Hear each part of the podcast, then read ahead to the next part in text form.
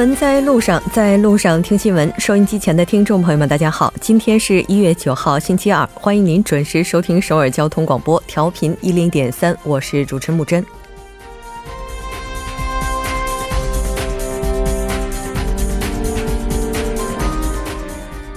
今天是韩国2018年外交史上的大日子，时隔25个月进行的南北高级别会谈，从今天上午开始就北韩参加冬奥与南北关系改善为议题交换意见。截至目前，双方已事实上就平昌冬奥事宜达成多项共识。同样是今天，文政府就2015年韩日达成的慰安妇问题协议作出表态。声明：虽然协议无法真正解决问题，但韩方不要求日方重新谈判。受害者期待真正的道歉，韩国政府的后续措施也亟待完善。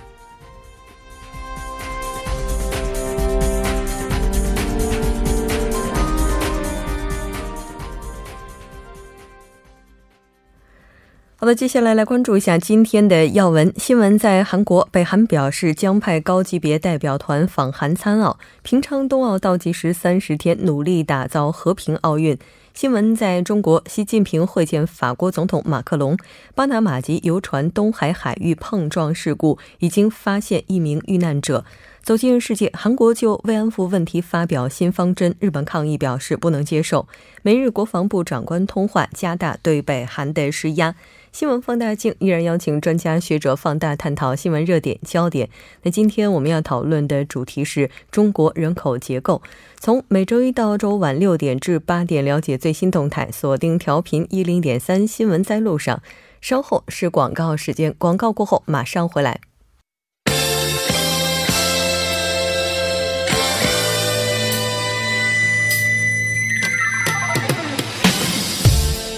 闻在韩国带您快速了解当天主要的韩国资讯。接下来马上连线本台特邀记者周玉涵，玉涵你好，主播你好。那非常高兴和玉涵一起来了解韩国方面的最新资讯。第一条，依然来关注一下北韩现在呢就冬奥事宜有怎样的一些表态。好的，那么南北的高级别会谈呢，是在今天在这个南北边境的板门店举行。韩方代表团呢是在会上以北韩派遣大规模的代表团和啦啦队参加平昌冬奥会。对此呢，北韩代表团就表示呢，将派遣高级别的团、民族奥运组委会代表团、体育代表团、啦啦队、艺术团、参观团、跆拳道示范团以及记者团参加韩国的这个平昌奥运。那么当天上午的十点呢，双呃南北双方代表团呢是在板门店韩方一侧的和平之家举行了第一轮的全体会议，那么并交换了联合的新闻稿的草案。那么除了上述的内容之外呢，韩方提议南北体育代表团在开幕式上共同入场，还提议呢举行红十字会的会谈，讨论在春节之际呢举行离散家属的团聚活动。主播，嗯，是的，没错。应该说，这场高级别会谈也是吸引着各方的关注了。那我们也提到了，在这次会谈上，应该说南北之间是有很多议题要讨论的。在这次的会谈上，主要就哪些问题交换了意见？我们来看一下。好，那么韩方的代表统一部次官千海成呢是在记者会上表示呢，双方在会谈上呢就北韩参加平昌冬奥会、改善南北关系等共同关心的事宜呢交换了意见。千海成表示，那么韩方呢还提议举行军事会谈，讨论防止偶发性的冲突，并表示有必要在互相尊重的基础之上呢展开合作，停止加剧半岛的行为，早日为实现无核化等和建立这个和平机制而重启对话。那么。北韩则呼吁呢，保障半岛的和平，谋求和解与团结，通过对话和平解决各种问题。张海成表示呢，双方的代表团呢是呃代表团的代表呢是从当天的十一点的三十分到十二点二十分呢举行了一对一的会谈。那么根据双方在全体会议上阐明的立场呢，就双方关注的具体问题广广泛交换了意见。主播，嗯，是的。应该说，南北方的这次高级别会谈的话，也是为韩国努力打造平昌冬奥又添砖加瓦了。那我们就来看一下目前平昌冬奥倒计时三十天相关的一些报道。呃，那么二零一八年的平昌冬奥会呢，是将于明天进入倒计时的三十天。那么本届冬奥会呢，是继一九八八年汉城夏季奥运会之后呢，韩国时隔三十年再次举办的奥运会。那么韩国呢，也将成为继日本札幌和长野冬奥之后呢，第二个举办冬奥会的亚洲国家。平昌冬奥会呢是将于下个月的九号到二十五号呢，在江原道的平昌、江陵和金山举行。那么从呃希腊的奥林匹亚采集的圣火呢，是于去年的十一月一号呢抵达韩国开始传递。一九八八年的九月十七号呢，在首尔禅市主主竞技场燃起的圣火呢，是将时隔一万零七百三十八天的。二零一八年的二月九号呢，在平昌奥林匹克广场火炬台再次被点燃。二零一一年的七月七号呢，在南非德呃班德呃德班举行的这个国际奥委会第一百二十三届的会上呢，平昌被评选为是二零一八年冬奥会的举办城市以来，时隔六年七个月，圣火终于在将在平昌点亮。主播，嗯，是的。那南北之间的高级别会谈，我们在开场的时候也提到了，它是时隔二十五个月再次进行的。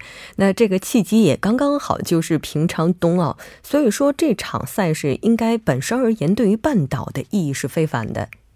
是的，那么就在一九呃一九八八年的这个汉城冬奥会上呢，东西方的国家是打破了冷战的隔阂，携手同心挑战极限，共写美好的历史篇章。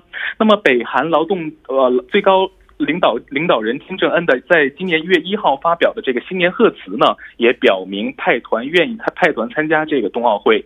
那么北韩参加赛事呢，是进一步的扩大。那么去年在北韩不断试射导弹并进行核试验，致使半岛局势呢一触之一触即发。那么而金正恩呢有意派团参赛的消息传出之后呢，是立即引发全球瞩目的焦点。呃，韩国政府呢是在金正恩发表贺词后的呃第二天呢，是提议至于。五号进行南北最高级别的这个会谈，商讨北韩参奥等南北关系改善问题。那么北韩呢是五号接受了韩方的提议。主播，嗯，应该说这次南北之间进行对话的速度也应该是创下了历史之最了。那接下来咱们来关注一下这届奥运会目前的情况是怎样的。好的，那么本届冬奥会呢是将有来自全球九十个国家的选选手参赛。那么冬奥会和残奥会的组织委员会呢，将为迎接各地的来宾呢，正在进行着精心的筹备。那么冬奥的主事呃冬奥的主新闻中心呢，将是从今天开始正式的投入运营。那么世界各国体育对盛世采访报道呢，也将拉开序幕。那么本月的二十六号起呢，十二座比赛场馆附近呢，将启动一个交通的管制。那么这些场馆呢，在开幕。三个三个月前呢就已经竣工，那么位于江陵和平昌的运动员村呢也已经开放，连接首尔和江陵的京江这个 KTX 呢也于本月呃也于上个月的二十二号开工啊开通，同时呢，那么奥奥运会。这个奥运会的这个门票的销售工作呢，也是十分顺利的。那么门票的预售率呢，已经达到了百分之六十一，超过了预期的目标。主播，嗯嗯，是的，没错。那这条关注到这里，我们再来看一下下一条。那这条依然是今天非常重要的一条消息，就是就韩日慰安妇协议后续协议的一些问题。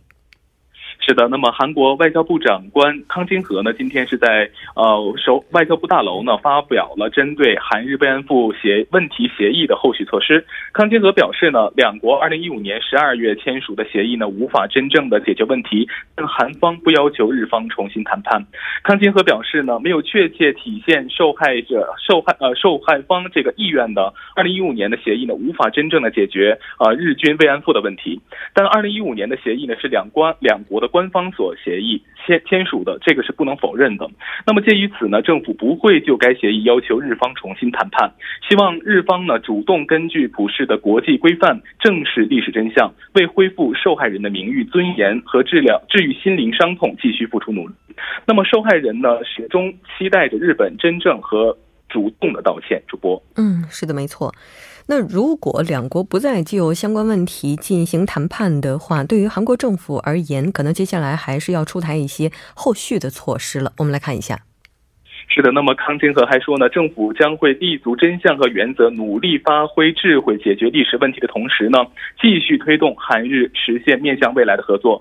那么康金和还最后还表示呢，今天发表的内容呢，不能说是满足了受害方的所有的愿望。那么今后政府呢，还将继续的竭诚尽呃尽责的倾听受害者的意愿，出台额外的一些后续的措施。主播，嗯，是的，没错。那当然，也许这样的一些后续措施没有办法真正的去抚平。受害者老人他们的心灵，也希望这样的一些措施能够带给他们慰藉。那我们再来看一下今天的最后一条消息。好的，那么韩国青瓦台总统秘书室长任中熙呢，今天是在首尔举行欢迎阿联酋王储亲信阿布扎比行政事务局主席啊哈尔顿访韩。进行午餐，并在最随后的记者会上就表示呢，两国正在商议由战略伙伙伴的关系呢升级为全面战略伙伴的关系。那么之后呢，哈尔顿呢也是下午呢受到了韩国总统文在寅的接见。那么同时呢，哈尔顿呢是向文在寅总统呢递交了这个亲王的呃亲笔的一个书信，也希望邀请这个文在寅能够访问阿联酋。主播，嗯，是的。那阿联酋方目前的观点是怎样的？我们来了解一下。那么哈尔顿呢是在本次的这个记者会上就表示呢，从历史来看呢，阿联酋与韩国很久以前就缔就结成了一个特殊的关系。那么未来呢，阿联酋将努力与韩国在更多领域谋求合作。那么阿联酋是在与政府、在政府、呃民间以及公共等多个领域取得合作。今天呢是与韩方进行了这个谈判呢是取得了成功。未来呢将会和韩国一道加强和巩固双边的关系。主播，嗯，是的，我们也来了解一下韩方是如何看待的。那么任正熙在这个记者会上就表示呢，阿联酋将是韩国在中东唯一一个呃结为全面战略伙伴关系的国家。那么今天呢，与哈尔顿在多个领域交换了意见。那么就在上个月呢，韩国媒体争相报道有关两国关系出现缝隙的一个新闻。那么希望将会以此为契机呢，希望啊让国民们知道韩国与阿联酋是关系多么紧密的朋友。主播，嗯，好的，非常感谢今天玉涵带来的这期连线，我们下期再见。再见。稍后为您带来我们今天的《听首尔》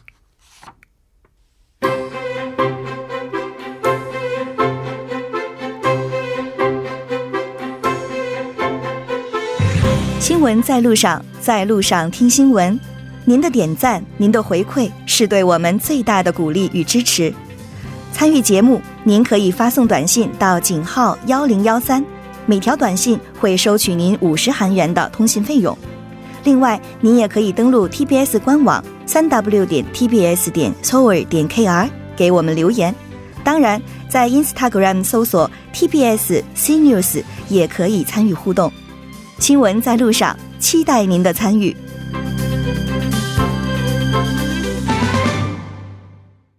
好了，欢迎回来。现在时刻是六点十三分，这里是正在为您直播的 TBS EFM 调频一零点三新闻在路上。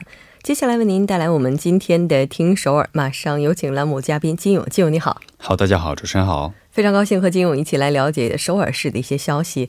我记得之前在节目当中的话，金小编也是跟大家分享过很多首尔市政府针对新婚夫妇出台的一些措施。嗯，对，是的，嗯，而且这些好像补贴的话，大部分是以房屋为主。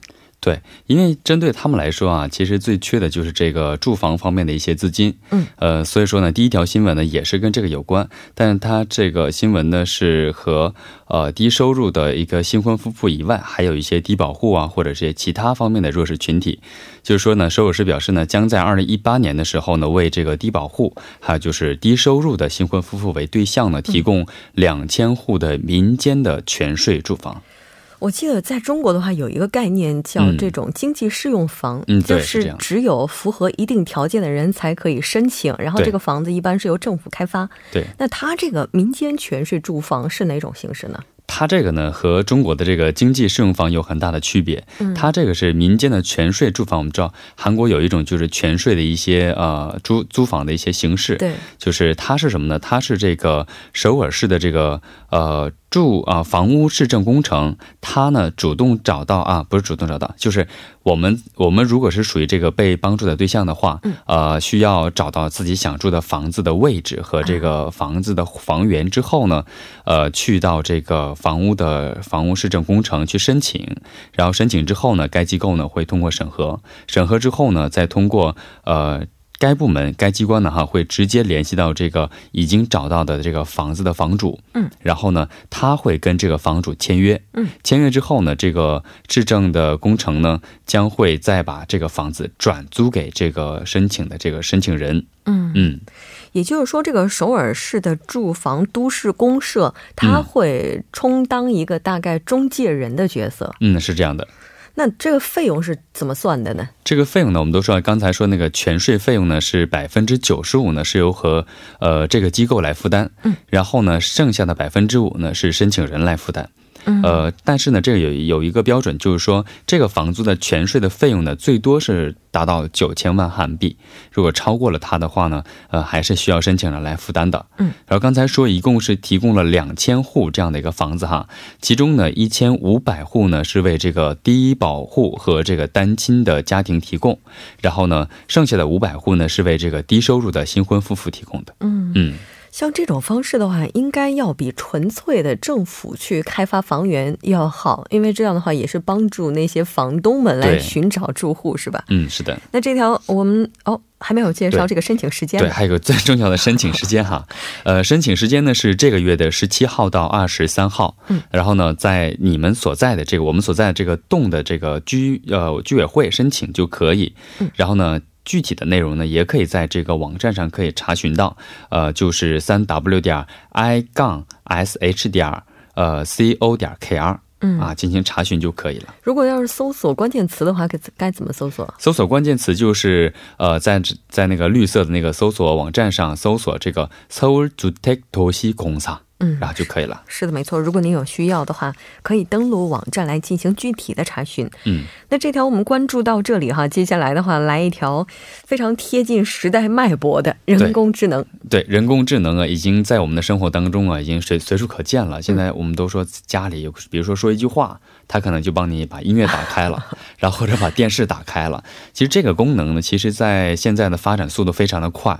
现在首尔市也表示呢，将从今年的下半年开始呢，这个人工智能将将用到这个首尔市的市政方面的一些相关的服务当中。嗯嗯，但它这个主要是和市政的哪一块儿进行关联呢？呃，首先呢，第一个呢，就是在下半年呢，针对这个人工智能啊，或者区块链呢，或者是物联网等这个四次产业革命带来的八百个。涉及的领域呢，一共投资两千一百二十一亿韩币的这样的一个资金。然后呢，呃，刚才说啊，是这个人工智能在市政方面，就是在参与的他们过程当中啊，有一个人工对话的一个功能，就是主要是呃，在这个我们经常使用的比较软件，比如说呃聊天软件或者这些搜索软件上。通过他们的一个大数据的一个基础，然后呢，通过他们的一些技术支持，然后呢，利用到首尔市政府的一些呃服务上。啊，人工智能的这个对话的一个功能，嗯，还有就是增加这个物联网认证区域。我们都知道，现在物联网现在生活当中啊也越来越多，嗯，我们家里就有这种，就通过手机就可以把那个啊电源关掉啊，或者是把网络关掉这样的一个功能。现在这个物联网联系到这个生活当中，但我觉得这有点抽象，一般人的话可能会想它到底跟什么有关呢？有没有一些非常具体的说明呢？对，呃，沈老师也考虑到，就是在这个月的十一号呢，在在首尔市试听啊举办这个具体的说明会，所以呢，我觉得像感兴趣的同学啊，或者是朋友们呢，都可以去参加。是的，没错，市政的话，只有多去参与，才能够真正的服务于我们。对。那这条关注到这儿哈，我们再来看一下下一条。下一条是一个图主这个主题的图书展。对，主题图书展，其实我觉得这个主题非常的重要。他说什么呢？首尔图书馆呢，将在呃有六个资料室和一个啊有一个一楼的企划展览室举办“遇见二零一八”，就是在书中呢观察这个趋势，在利用这个声像游乐场展等二零一八年的展览活动。嗯，他这个预见的话，不是见到的这个预见，而是预测。对，预测二零一八，就我们都在书中自有颜如玉嘛，对吧？所以呢，书上 什么东西都会有的哈。我以为你会说签中速呢。嗯，那这个这次活动的话，最主要的目的，它是想要达成什么样的一个目标呢？其实这个展览的就目的呢，就是让市民们能够通过这个图书馆呢所收藏的这些资料，呃，提高呢图书的一个兴趣和图书馆的使用率。然后呢，主题呢分为这个展示你的能力，还有就是趋势二零一八，从书中观察二零一八年新年，预见二零一八年的健康黄金狗等等等等。我觉得这个非常有一些是非常感兴趣的一些一些内容哈。嗯，我觉得大家可以去参与一下。嗯，是的。那在这儿的话，可以做什么呢？其实，在刚才说啊，有一般资料室和首尔资料室。在这个一般资料室当中呢，通过遇见二零一八年的健康展览，可以阅读健康管理类的书籍，然后呢，学习怎么活到一百岁 或者是 一百二十岁的方法。我们都说现在是百岁时代嘛，嗯，其实我们就应该超过百岁，到一百二十岁，我觉得更好一点。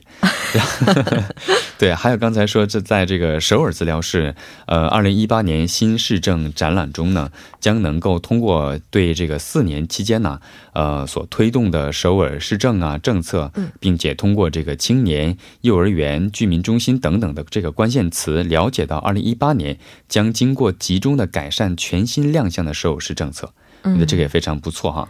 嗯，是的，没错。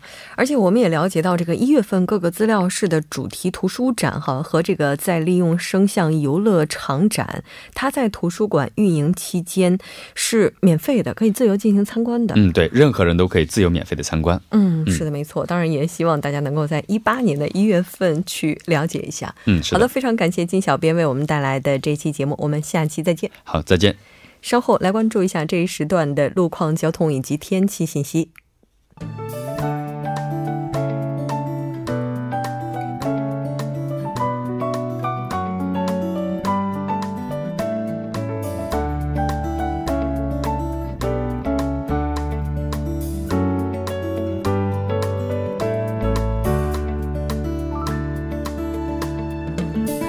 大家晚上好，今天是星期二，这里是由程琛为大家带来这一时段的路况及天气信息。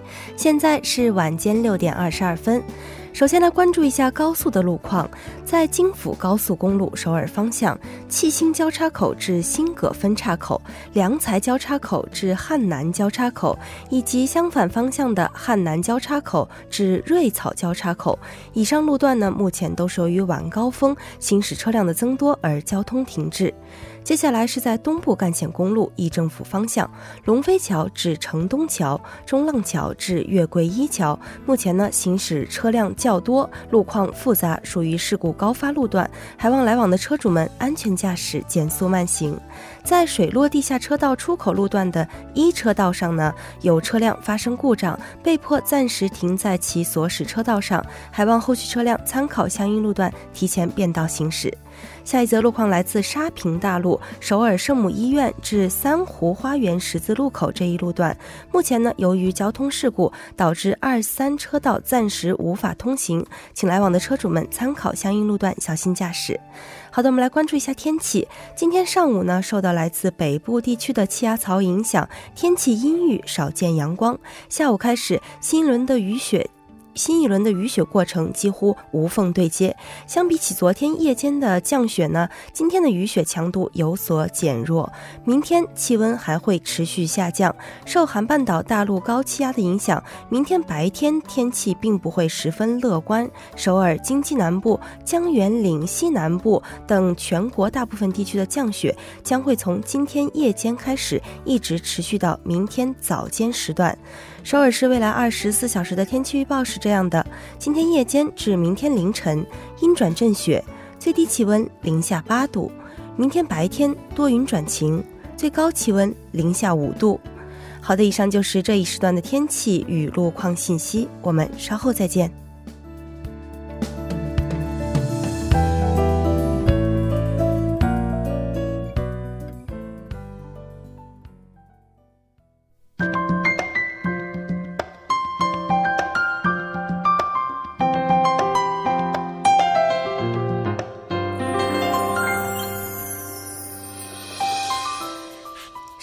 新生活为您介绍首尔市面向在韩外国人推出的优惠政策、开办的教育讲座、举行的庆典。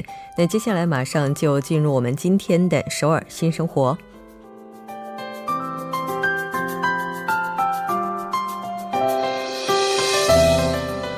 来看一下今天的第一条消息：隶属韩国女性家庭部的韩国健康家庭振兴院。为多文化家庭父母制作了养育教育子女的七个视频。那视频分为子女养育、子女教育、父母子女关系三大类，主题包括婴幼儿健康检查、妊娠出生诊疗费支援、托儿所、幼儿园、快乐的小学生活指导、智慧的使用智能手机、我家孩子健康安全的校园生活、健康的父母子女关系等等。详细的情况呢，您可以登录三 w 三 w 点 liveinkorean 点 kr 这个网站来观看相关的视频。那未来这个网站也会提供带有外语字幕的版本。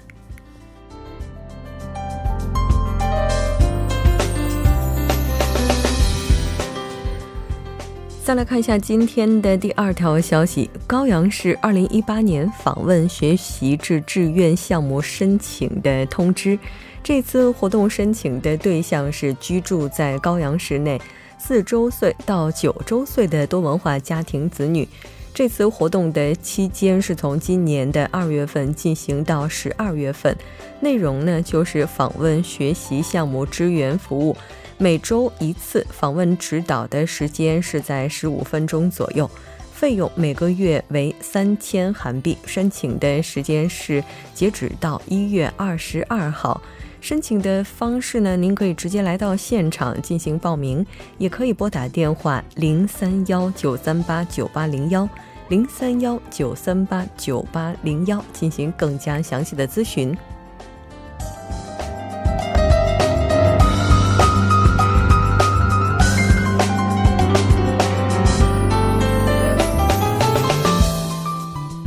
来看一下今天的最后一条消息：松坡区多文化家庭支援中心为了帮助结婚移民者以及多文化家庭子女来提高他们适应韩国生活的能力，现在组织了导师学员一帮一活动。目前呢，要招募学员。这次活动的时间是从今年三月份开始进行到十二月份。主要招募的对象是松坡区多文化家庭志愿中心的会员，小学一年级以上的朋友。那活动的内容包括参与计划中的导师学员活动培训以及小组活动，每周至少应该要一次和导师一起完成一对一的一帮一活动。那活动的地点是在学员的家里或者是图书馆等。具体的信息，您可以拨打电话零二四零三三八四四零二四零三三八四四进行更加详细的咨询。那以上就是我们今天首尔新生活的全部内容，稍后在第二部节目当中再见。